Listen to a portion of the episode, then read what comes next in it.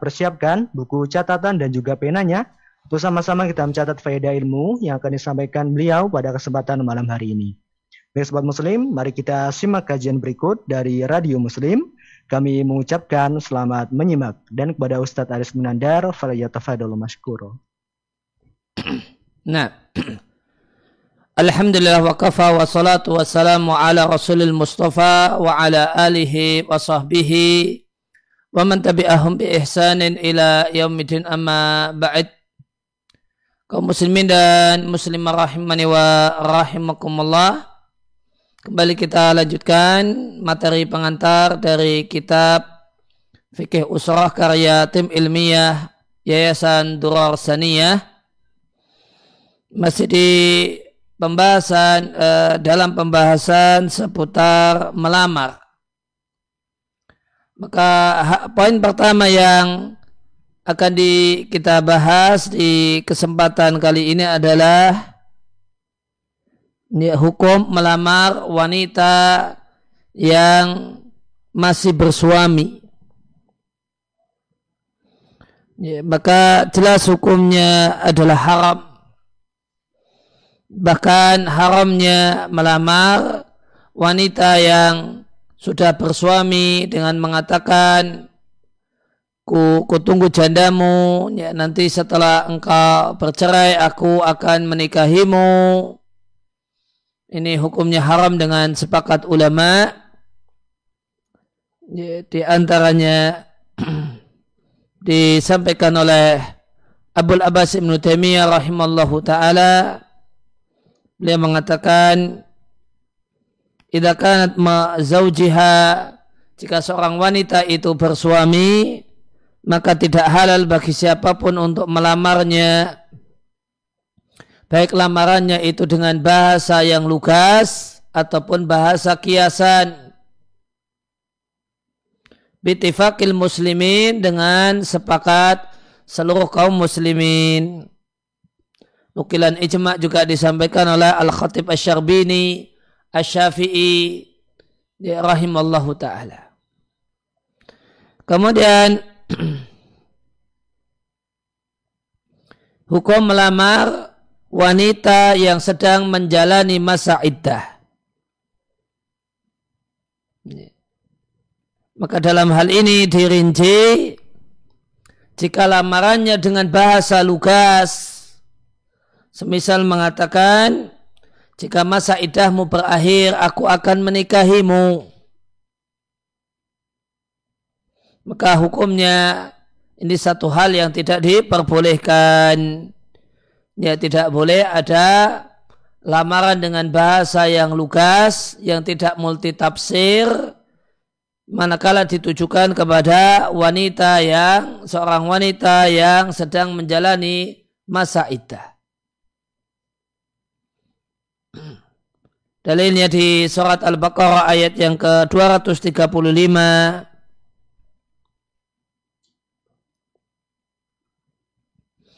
Ya. Allah Subhanahu wa taala katakan ya. ya wala ta'zimu uqdatan nikahi hatta yablughal kitabu ajalah. Janganlah kalian bertekad untuk melakukan akad nikah sampai masa idah itu berakhir.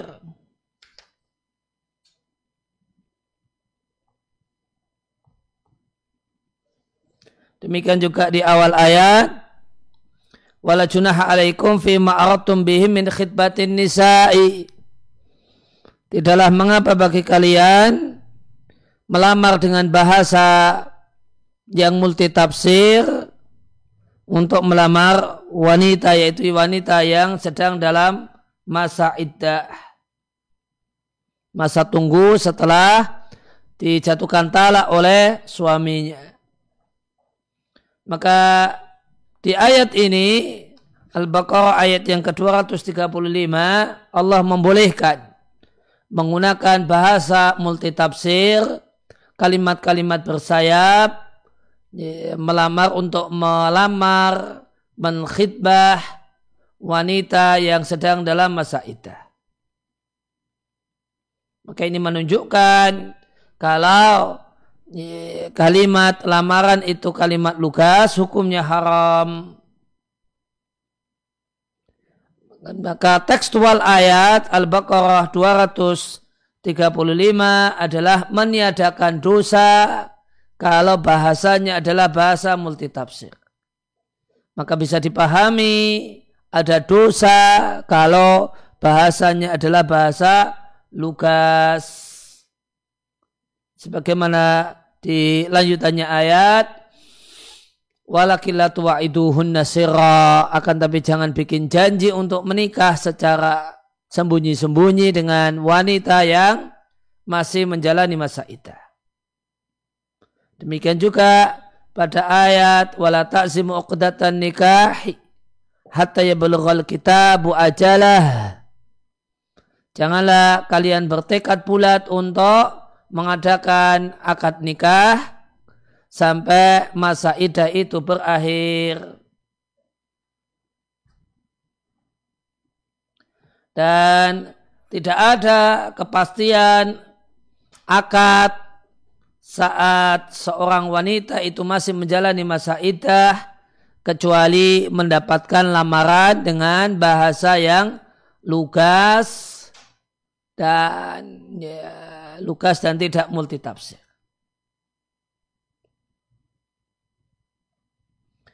Ditambah lagi ya, kesepakatan ulama dalam masalah ini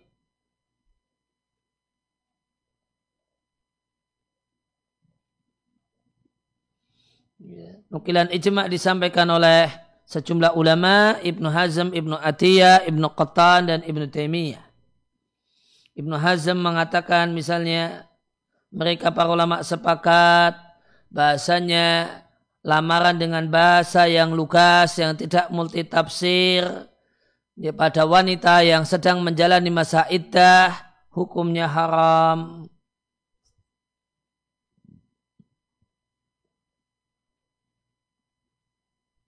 Ibnu Taimiyah misalnya mengatakan tidak diperbolehkan melamar dengan bahasa yang lugas untuk wanita yang sedang menjalani masa iddah meskipun masa iddahnya adalah masa iddah karena ditinggal mati oleh suaminya dan ketentuan ini adalah bittifaqil muslimin dengan sepakat seluruh kaum muslimin.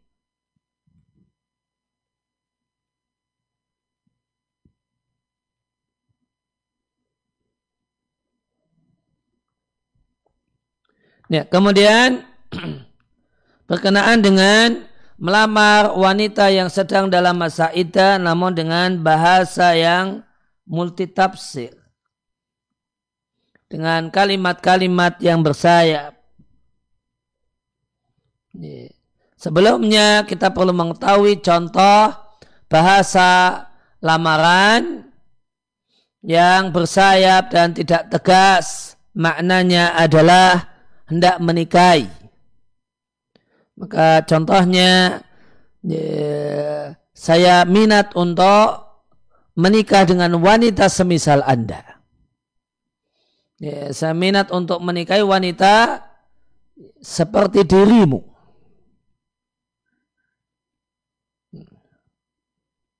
Maka ini dinilai sebagai kalimat yang belum tegas uh, hendak menikahi wanita itu. Karena cuma mengatakan perempuan semisal dirimu. Tidak tegas mengatakan dirimu.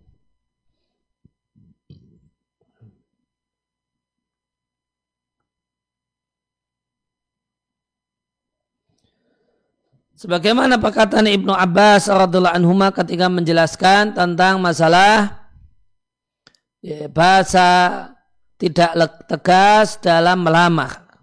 Kata Ibnu Abbas, Yakulu inni uridu at-taswija. Seorang laki-laki mengatakan kepada wanita yang sedang dalam masa idah, aku ingin menikah. Atau mengucapkan, wala wala wadittu annahu tayassara li imra'atun salihatun Aku sangat berharap kalau bisa mendapatkan wanita solihah. Dan itu diomongkan kepada seorang wanita. Ya. Maka kalau melamar seorang wanita dengan dalam masa iddah dengan bahasa yang tidak tegas ini ada yang boleh dan ada yang tidak boleh. Detailnya kalau wanita tersebut masa iddah yang dia jalani adalah masa iddah karena ditinggal mati oleh suaminya.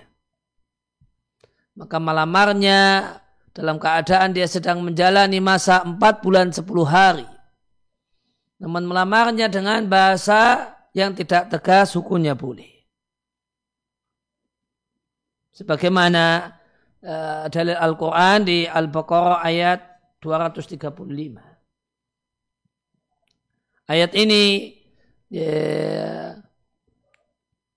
secara tersurat menegaskan bolehnya kalimat-kalimat lamaran disampaikan kepada seorang wanita yang sedang dalam keadaan masa iddah dalam dengan status bukan kalimat tegas.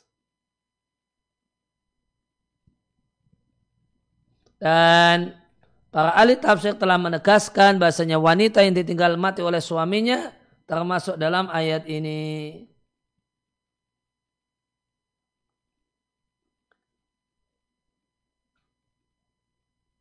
Kemudian ditambah ya, konsensus para ulama, kesepakatan para ulama sebagaimana ditegaskan oleh Ibnu Hazm dan yang lainnya.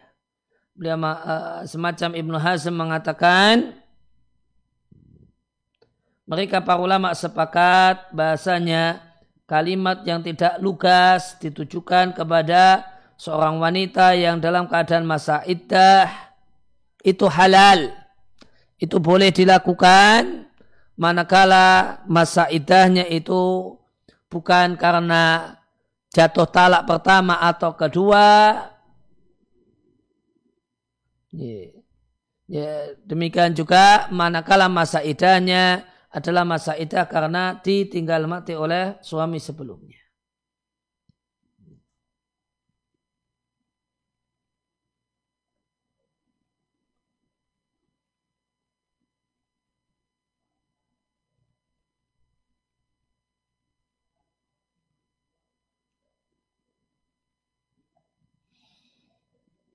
Al-Aini Al-Hanafi misalnya mengatakan mereka para ulama sepakat bolehnya lamaran dengan kalimat yang tidak tegas untuk seorang wanita yang ditinggal mati oleh suaminya. Kemudian sedang menjalani masa idah dan masa idahnya adalah 4 bulan 10 hari pakai kalender Hijriah.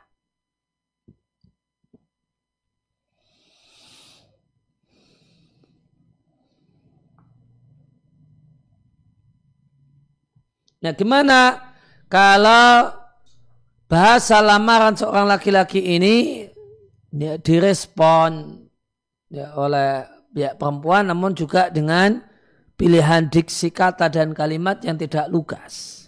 Jawabannya boleh.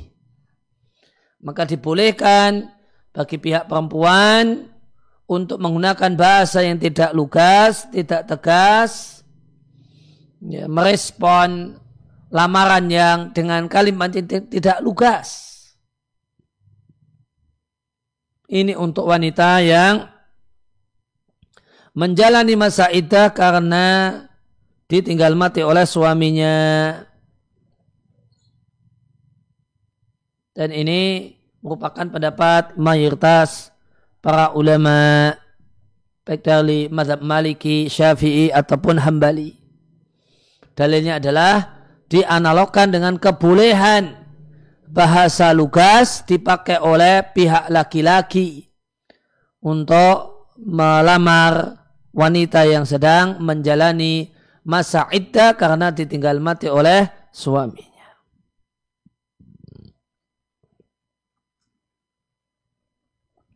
Kemudian melamar dengan menggunakan bahasa yang tidak tegas.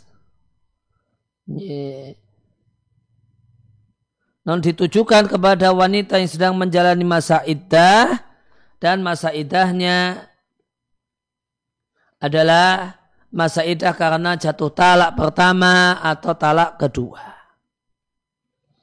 Maka jawabannya, jawaban hukum dalam masalah ini haram hukumnya. Menggunakan kalimat yang tidak lugas untuk melamar wanita yang sedang menjalani masa iddah setelah terjadinya talak pertama atau talak kedua dari suaminya. Dan ini satu hal yang disepakati oleh para ulama. Disampaikan oleh Qurtubi, Ibnu Humam, Mardawi, dan yang lainnya.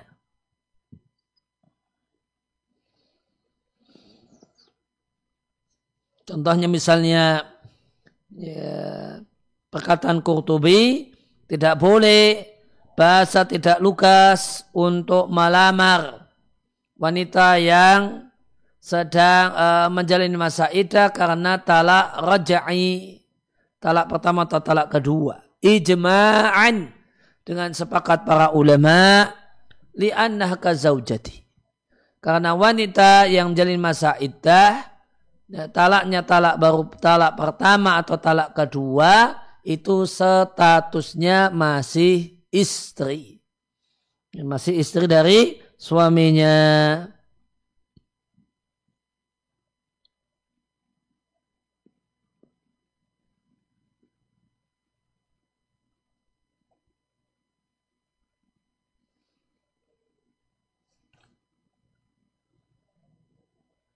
Ya, uh, dan alasan penjelasan logikanya karena talak jika talak itu disebut dengan talak rajai ya, baru ya, talak yang pertama atau yang kedua maka status suami istri itu masih ada.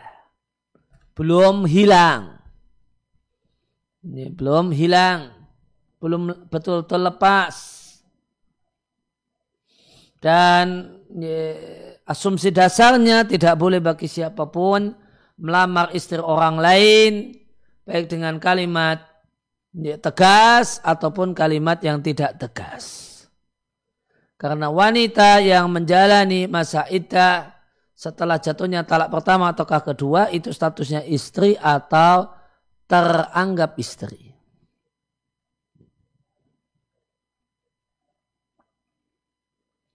Kemudian pembahasan berikutnya adalah permasalahan ya, melamar dengan kalimat ya, kalimat yang tidak tegas untuk melamar wanita yang sedang menjalani masa idah namun masa idahnya karena talak yang ketiga. Sudah dijatuhkan talak ketiga oleh suaminya. Maka kalau bahasa lugas ingat bahasa eh, kalau bahasa bersayap tidak lugas itu boleh. Sebagaimana pendapat mayoritas para ulama madhab maliki, syafi'i dan hambali. Bahkan ada ya, sebagian ulama yang menghikayatkan ijma' bolehnya dalam masalah ini.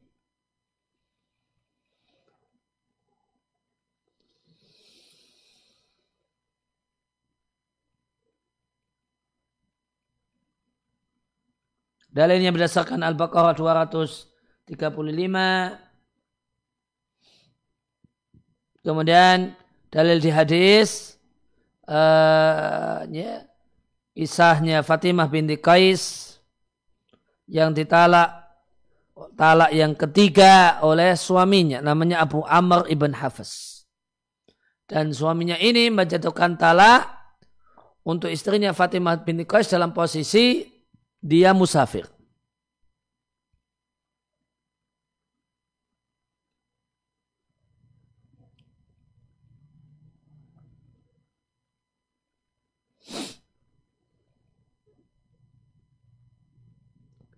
Dan Nabi memerintahkan uh, Fatimah binti Qais untuk menjalin masa idah dan Nabi katakan faidah halalti fa'dini jika engkau sudah selesai masa idahnya, tolong se, uh, sampaikan infonya kepadaku.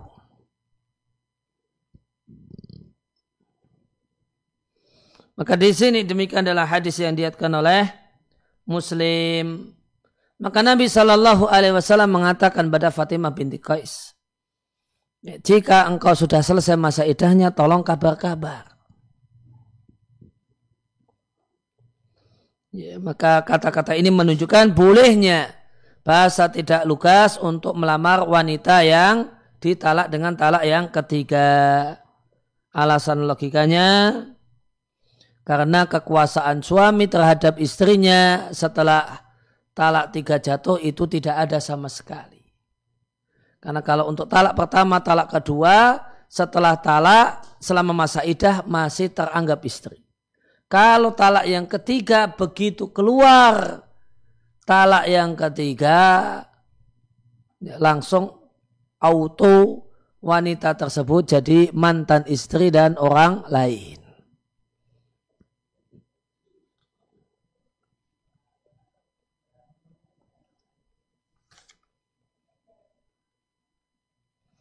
Kemudian pembahasan selanjutnya gimana kalau ada wanita yang sudah resmi jadi orang lain untuk uh, terhadap suami yang terdahulu namun dia statusnya jadi orang lain itu bukan karena talak. Ya, bukan karena talak yang ketiga. Berarti karena apa? Jawabannya karena khulu. Hmm, contohnya karena khulu. Kalau khulu khulu itu uh, gugat cerai dari pihak istri dengan syarat istri bayar kepada suaminya. Kemudian ketika pengajuan khulu itu diterima oleh suami, maka wanita tersebut langsung auto, langsung atau auto kata orang, jadi orang lain sudah resmi jadi orang lain. Kalau pakai metode khulu. Kalau talak, talak satu, talak dua, ah, masih masa idah masih istri. E, talak ketiga, ah, udah langsung e, resmi jadi mantan istri. Nah kalau khulu, begitu khulu diterima oleh pihak suami, langsung mantan istri. Nah kemudian wanita yang khulu ini tetap ada kewajiban menjalani masa idah. Di satu pendapat idahnya satu kali haid. Nah, ketika dia menjalani masa idah ini, bolehkah dilamar dengan dengan bahasa yang tidak tegas? Jawabannya boleh. Boleh dilamar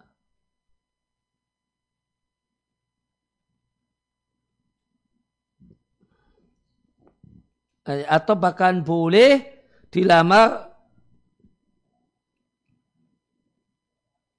ya, boleh dilamar dengan bahasa tegas bahkan boleh diperbolehkan ah.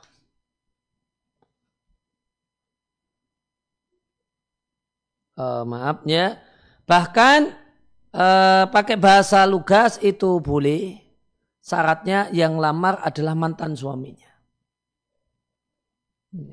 Karena uh, khulu ini kalau mau balen, kalau mau kembali, tidak bisa pakai metode rujuk. Tidak bisa pakai metode rujuk. Suami mengatakan, kurujuk dirimu itu tidak bisa.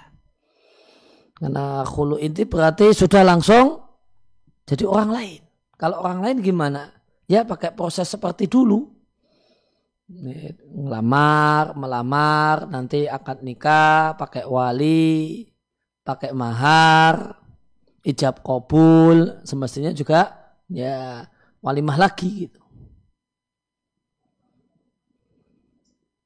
Maka diperbolehkan mantan suami, ini kalau untuk mantan suami, diperbolehkan mantan suami melamar dengan menggunakan bahasa lugas untuk wanita yang eh, wanita yang eh, semisal wanita yang eh, telah menjadi bukan istrinya dengan metode dan cara khulu dan ini kesepakatan empat madhab. Kenapa demikian? Karena kalau untuk mantan suami ini untuk mantan suami wadzalika kaunihi yubahu lahu nikahuha fi iddatiha. Kalau untuk mantan suami itu boleh akad nikah dengan perempuan ini di masa idahnya. Ini, boleh akad nikah. Tapi kalau rujuk nggak bisa. Ini, rujuk nggak bisa. Tapi kalau akad nikah ini, dengan mantannya ini yang jadi mantannya dengan metode hulu ini boleh. Faya ka ghairil mu'taddah binisbati ilaihi. Karena wanita ini seperti tidak menjalani masa iddah. Seperti teranggap seperti tidak sedang dalam masa iddah khusus untuk mantan suaminya.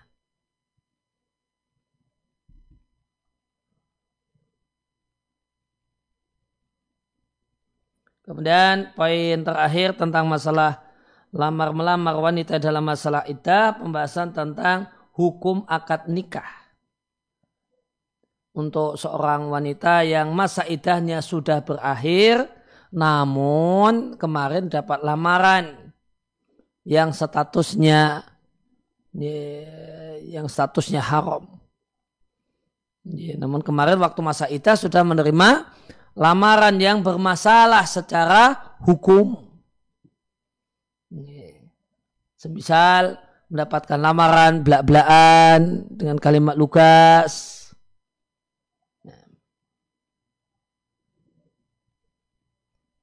Maka siapa yang melamar dengan menggunakan kalimat lugas, melamar seorang perempuan dengan kalimat lugas atau kalimat tidak lugas namun tidak boleh baginya secara hukum e, melamar dengan kalimat tidak lugas sekalipun.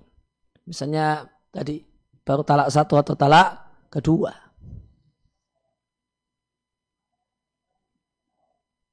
Kemudian setelah masa idah berakhir dinikahi. Akan nikahnya sah atau tidak? Jawabannya soha nikahuha. Akan nikahnya sah.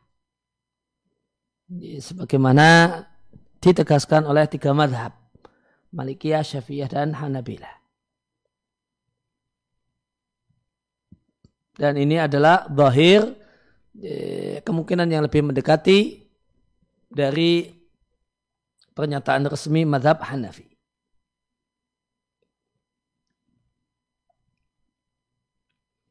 Alasannya karena pernikahan ini terjadi setelah maksiat selesai maka maksiat itu tidak mempengaruhi keabsahan pernikahan.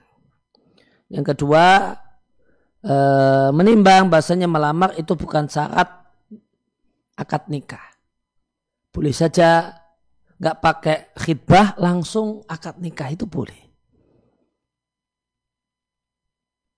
Sehingga akad nikah tidak bisa dinilai rusak dan batal ini dengan terjadinya khidbah yang tidak sah. Ya, khidbah yang haram.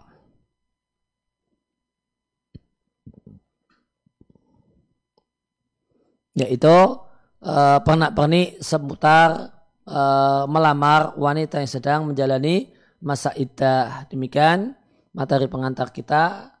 Sallallahu ala nabiyina Muhammadin wa ala alihi wa wasallam. Wa akhiru da'wana anilhamdulillahi rabbil alamin.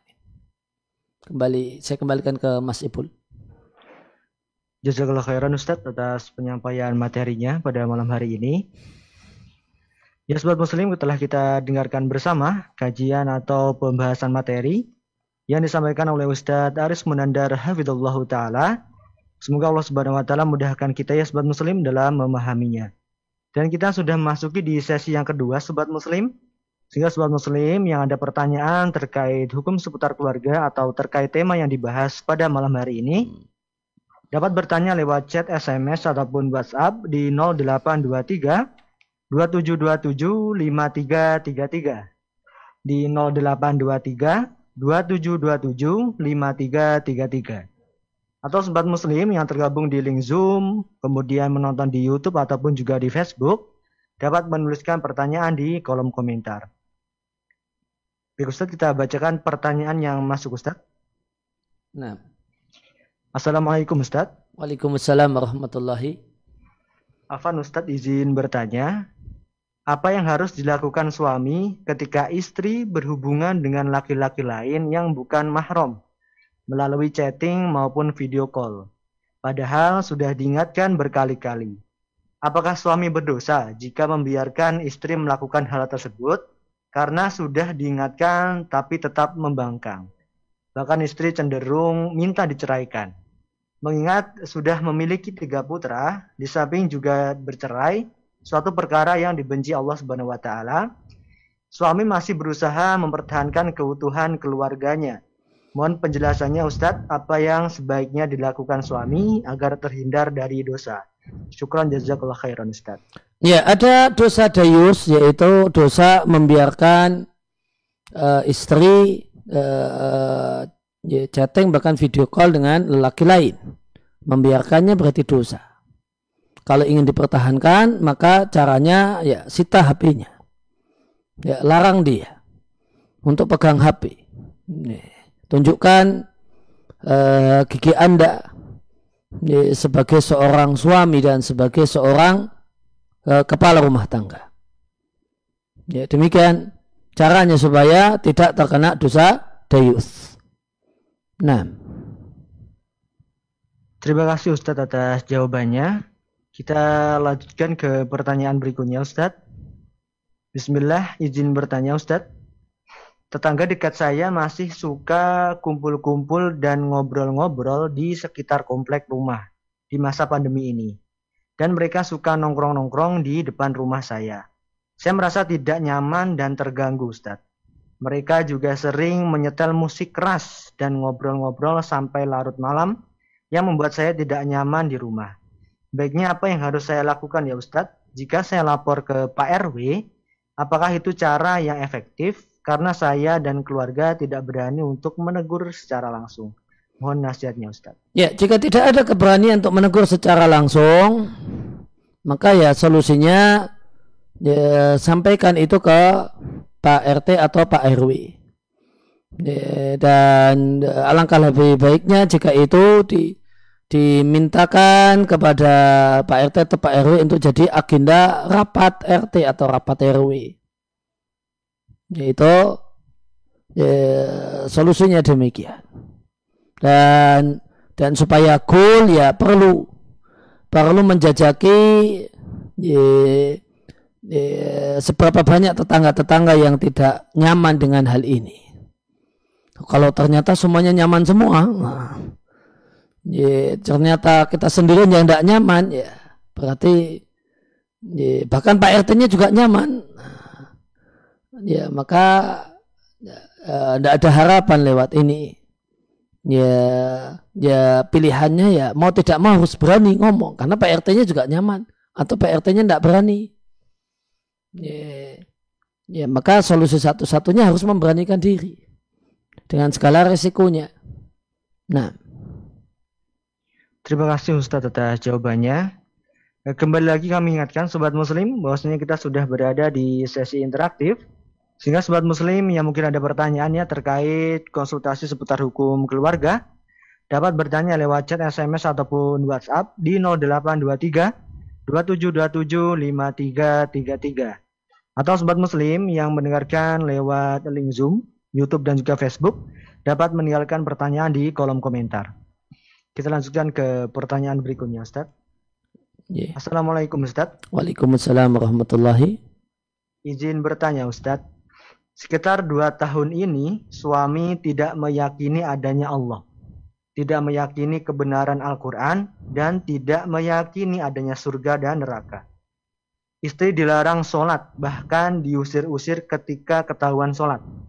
Di antara kalimat yang sering diucapkan suami adalah Allah itu tidak ada. Al-Quran itu bohong. Orang mati ya mati, gak ada surga dan neraka. Semua itu bohong. Dulu suami tidak seperti ini Ustadz. Namun semenjak banyak uang, suami jadi seperti ini.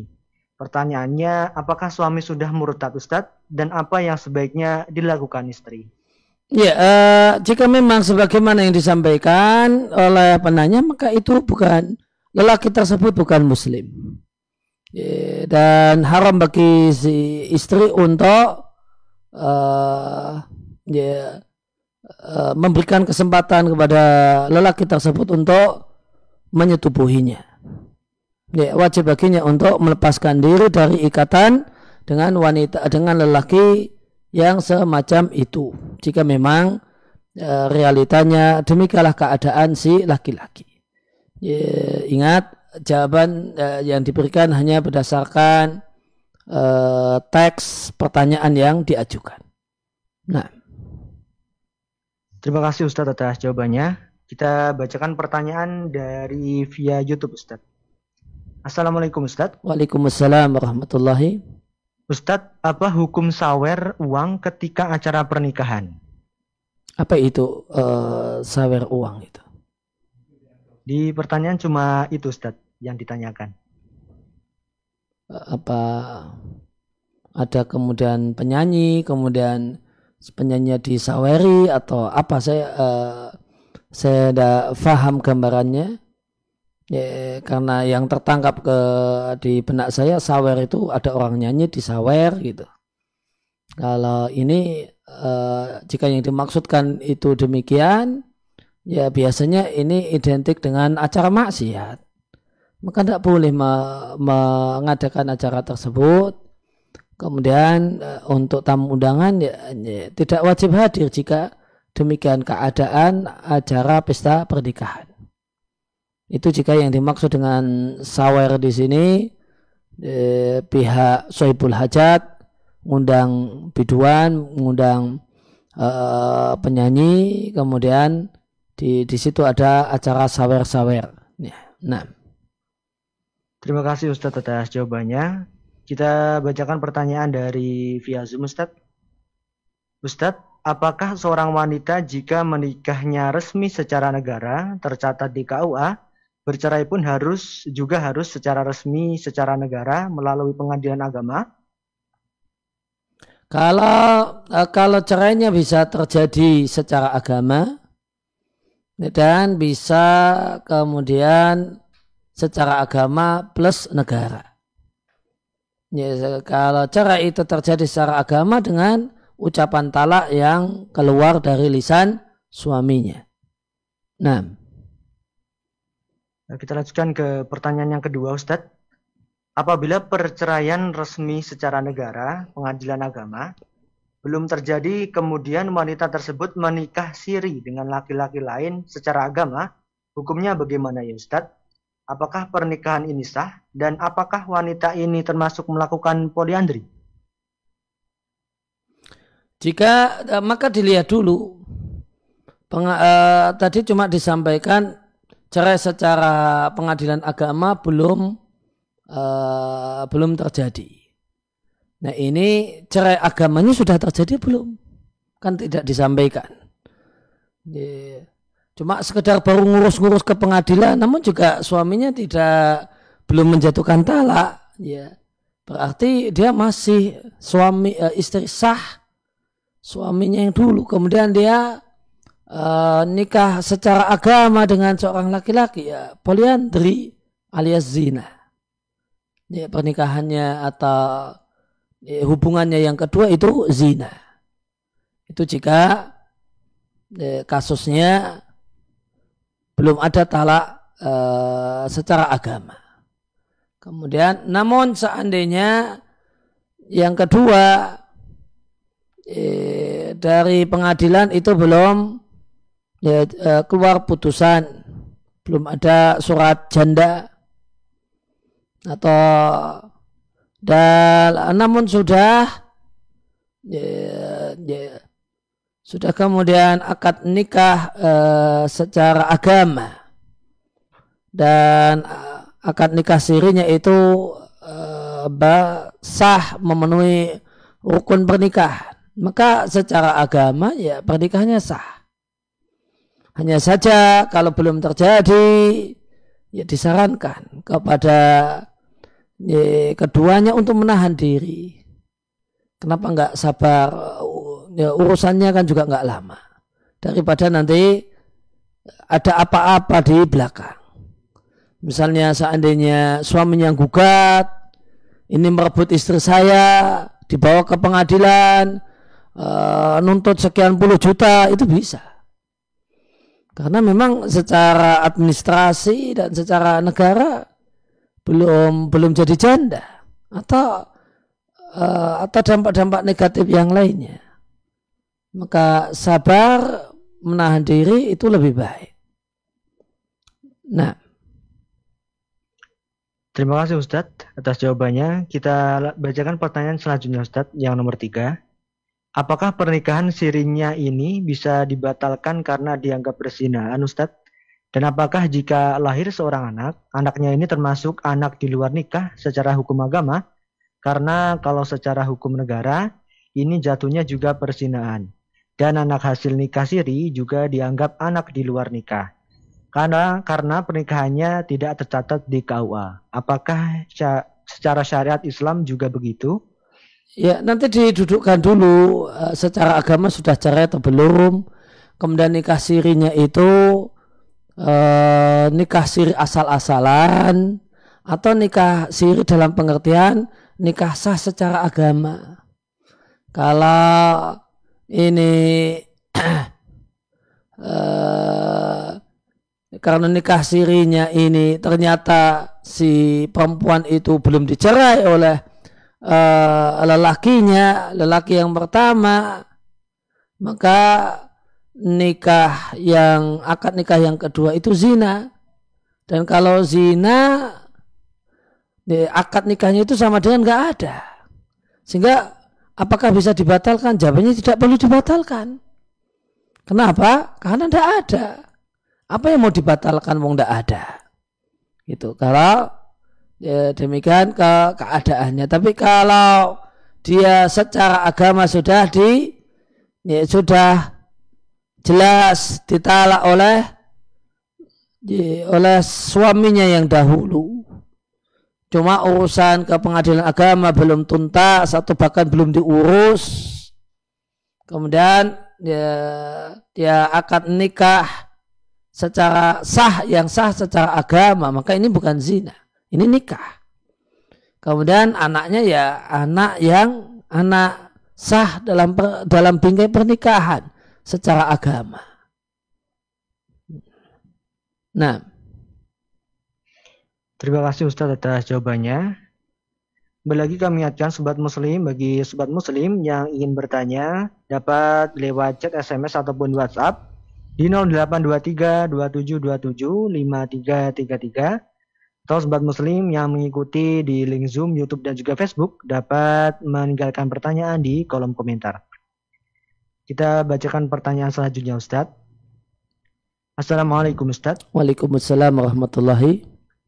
Ustadz, saya seorang istri yang hanya diberi nafkah suami, namun rasanya merasa direndahkan karena suami hanya berat dengan keluarganya juga royal di luar. Kalau ke istri hanya sebatas butuh saja Ustadz. Jadi saya merasa tidak dihargai dengan sikap-sikapnya. Seperti bukan rumah tangga karena apa pun diabaikan dan tidak pernah bermusyawarah dengan istri tapi hanya dengan keluarganya. Bagaimana Ustadz untuk menutupi perasaan saya sebagai wanita? Mohon jawabannya Ustadz.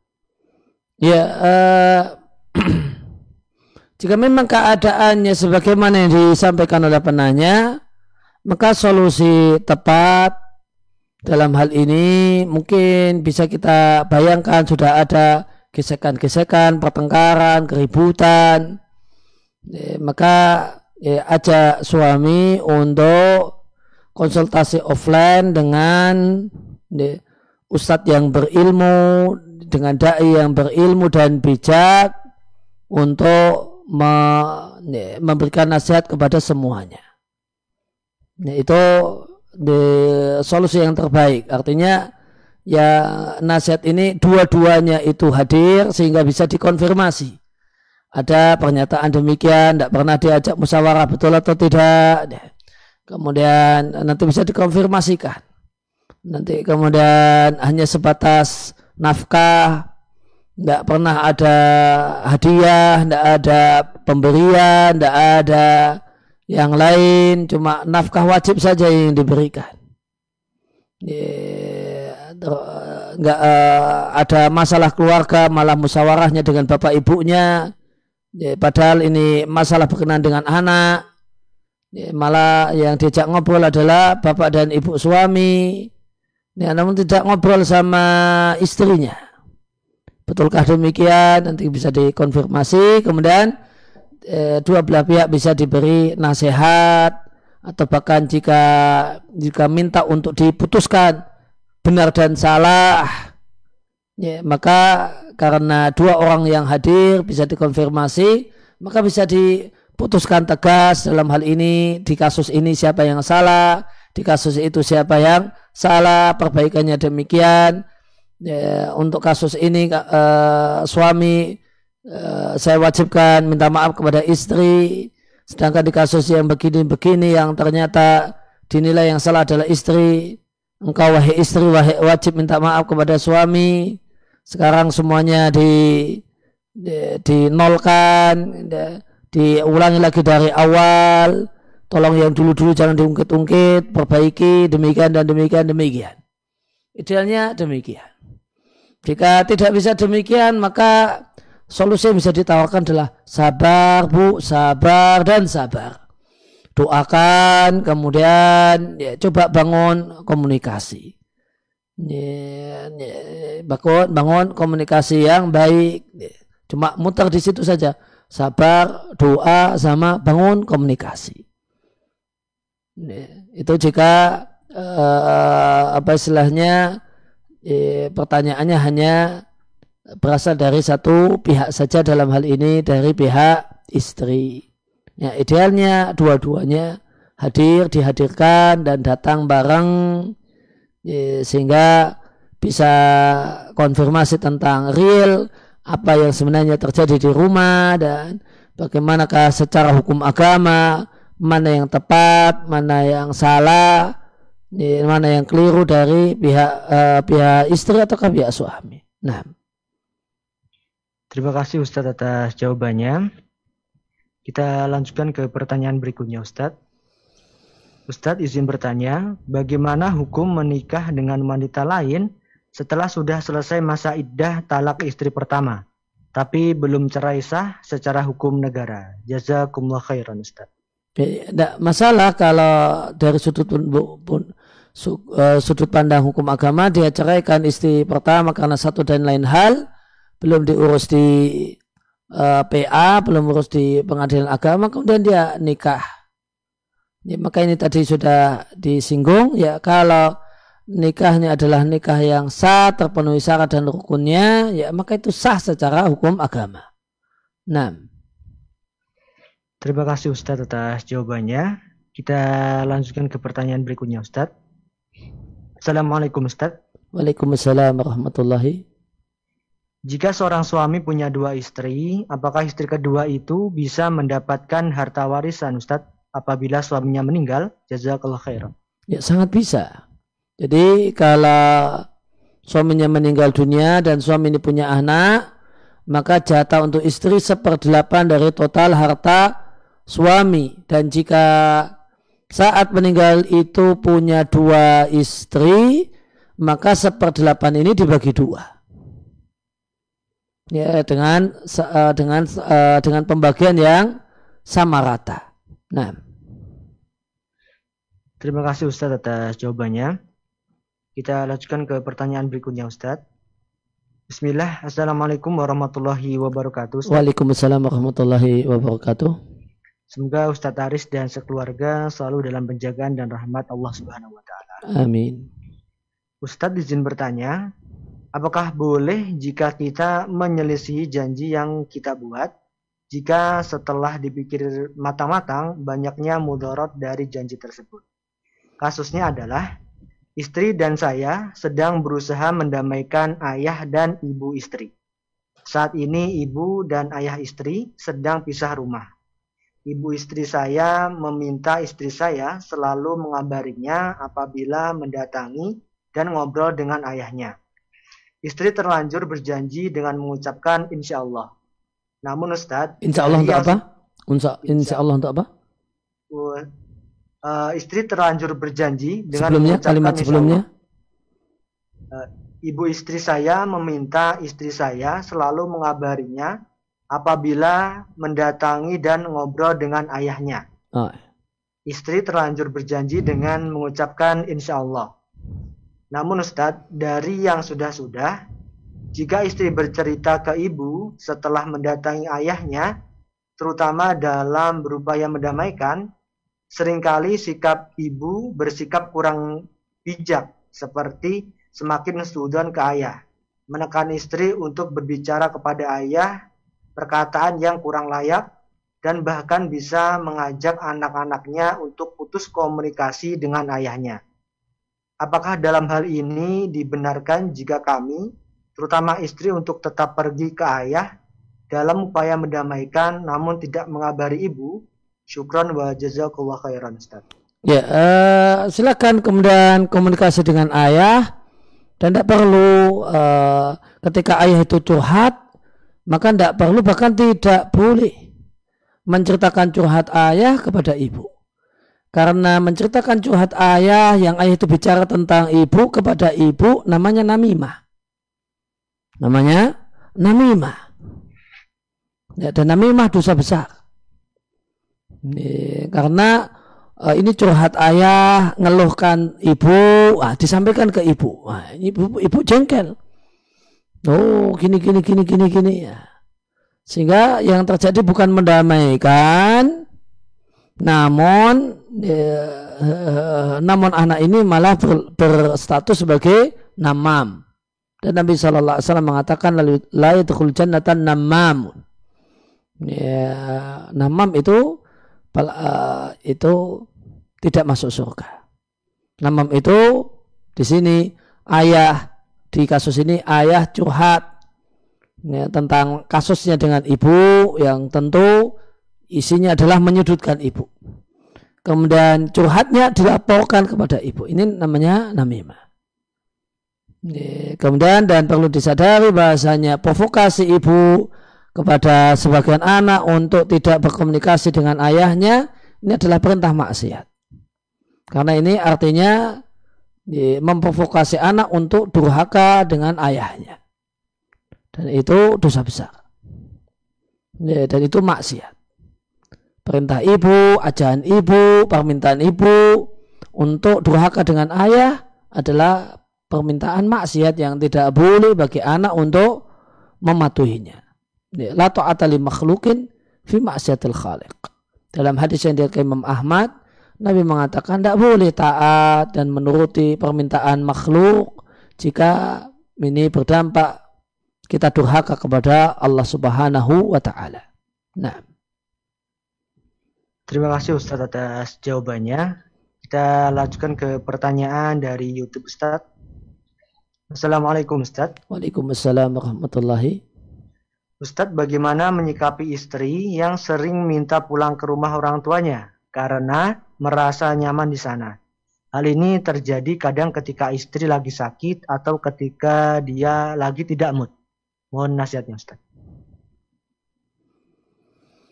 Ya, uh, maka ya, nasihatnya adalah dalam hal ini kewajiban suami untuk lebih perhatian ketika istrinya sakit.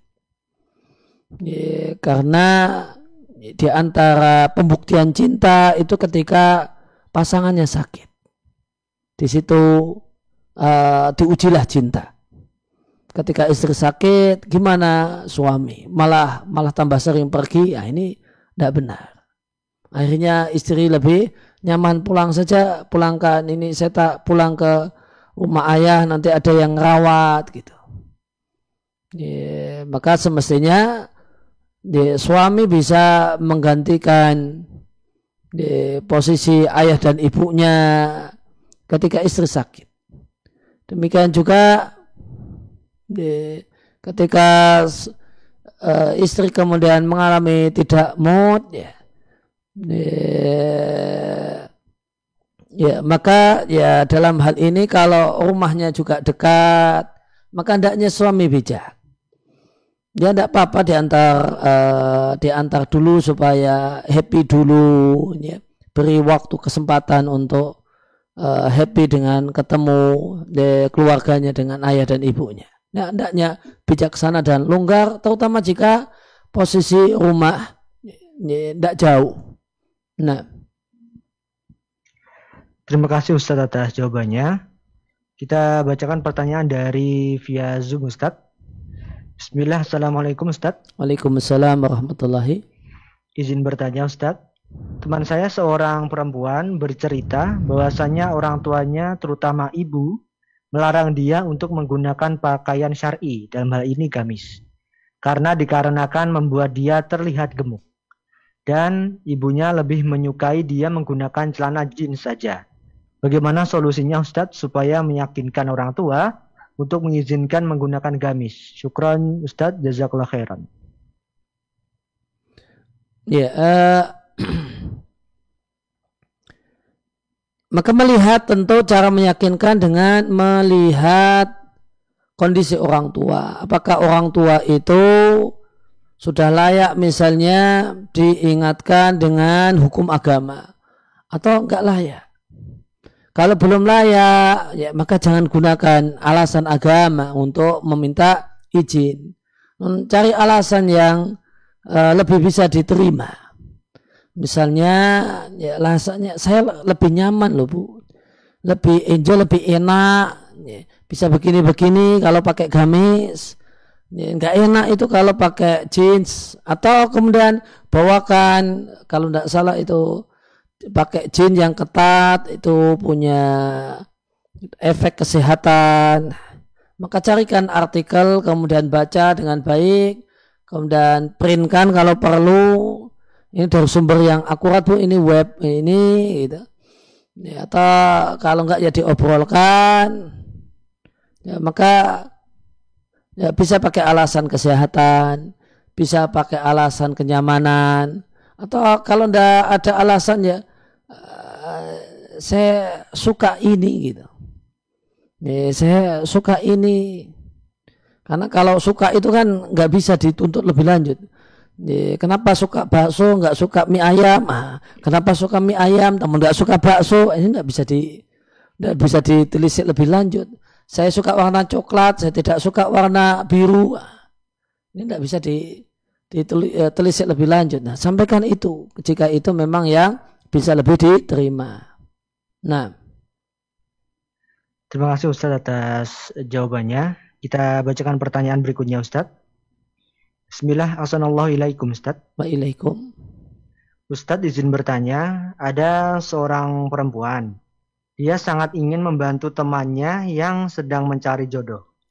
Apakah si perempuan ini boleh mengumumkan di story WA seperti ada seorang akhwat siap menikah mencari suami dengan kriteria ABCD. Jika berkenan silakan hubungi nomor sekian sekian sekian dan lain-lain. Apakah hal ini dila apakah hal ini boleh dilakukan Ustadz? Apakah ada pengaruhnya terhadap ifah dan izah? Mengingat menawarkan diri kepada seorang pria pun tidak tercela. Jazakumullah khairan Ustadz. Ya jika uh history WA itu hanya dikhususkan untuk orang-orang tertentu yang uh, dinilai adalah orang yang baik-baik, tidak mengapa. Tidak mengapa. Tapi kalau uh, diumumkan publik dan nanti yang daftar itu juga uh, macam-macam, maka ini satu hal yang tidak tepat karena menawarkan diri itu diperbolehkan kepada lelaki baik-baik. Bukan sembarang laki-laki. Nah. Terima kasih Ustadz atas uh, jawabannya. Mungkin akan kita bacakan pertanyaan terakhir Ustadz pada kesempatan malam hari ini dan mohon Ustadz untuk menutup uh, kajian pada malam hari ini. Bismillah izin bertanya Ustadz, wanita hulu itu apakah ada masa idah juga jika ada, apakah sama dengan idahnya dengan talak? Jazakumullah khairan Ustaz. Idah hulu dengan idah uh, talak uh, diperselisihkan oleh para ulama apakah idah hulu itu sama dengan idah talak yaitu tiga bulan? E, pendapat yang lebih kuat dari sisi dalil dengan tetap menghormati pendapat yang lain adalah kalau tinjauan uh, hukum agama yang lebih tepat idah khulu itu hanya istibra yaitu satu kali haid. Namun uh, dengan tetap menghormati yang mengambil pendapat idah khulu itu sama dengan idah talak. Nah, demikian yang kita bahas, kita kaji kesempatan malam hari ini. Mudah-mudahan jadi ilmu yang bermanfaat untuk saya pribadi dan jamaah sekalian. Terima kasih kami ucapkan kepada semua yang hadir di kelas virtual ini.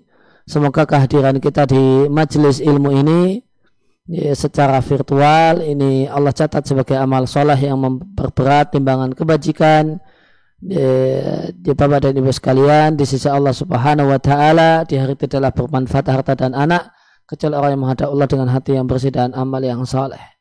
Dan kami ucapkan terima kasih sedalam-dalamnya kepada Kuradio Muslim, Hakut TV dan semua media yang eh, menyebarluaskan acara yang manfaat ini insya Allah Ta'ala. Ya, khairan. Semoga Allah balas dengan yang lebih baik. Terima kasih atas perhatian. Mohon maaf atas segala kekurangan. Ala Muhammadin wa ala alihi wa sahbihi wa alhamdulillahi rabbil alamin. Wassalamualaikum warahmatullahi wabarakatuh.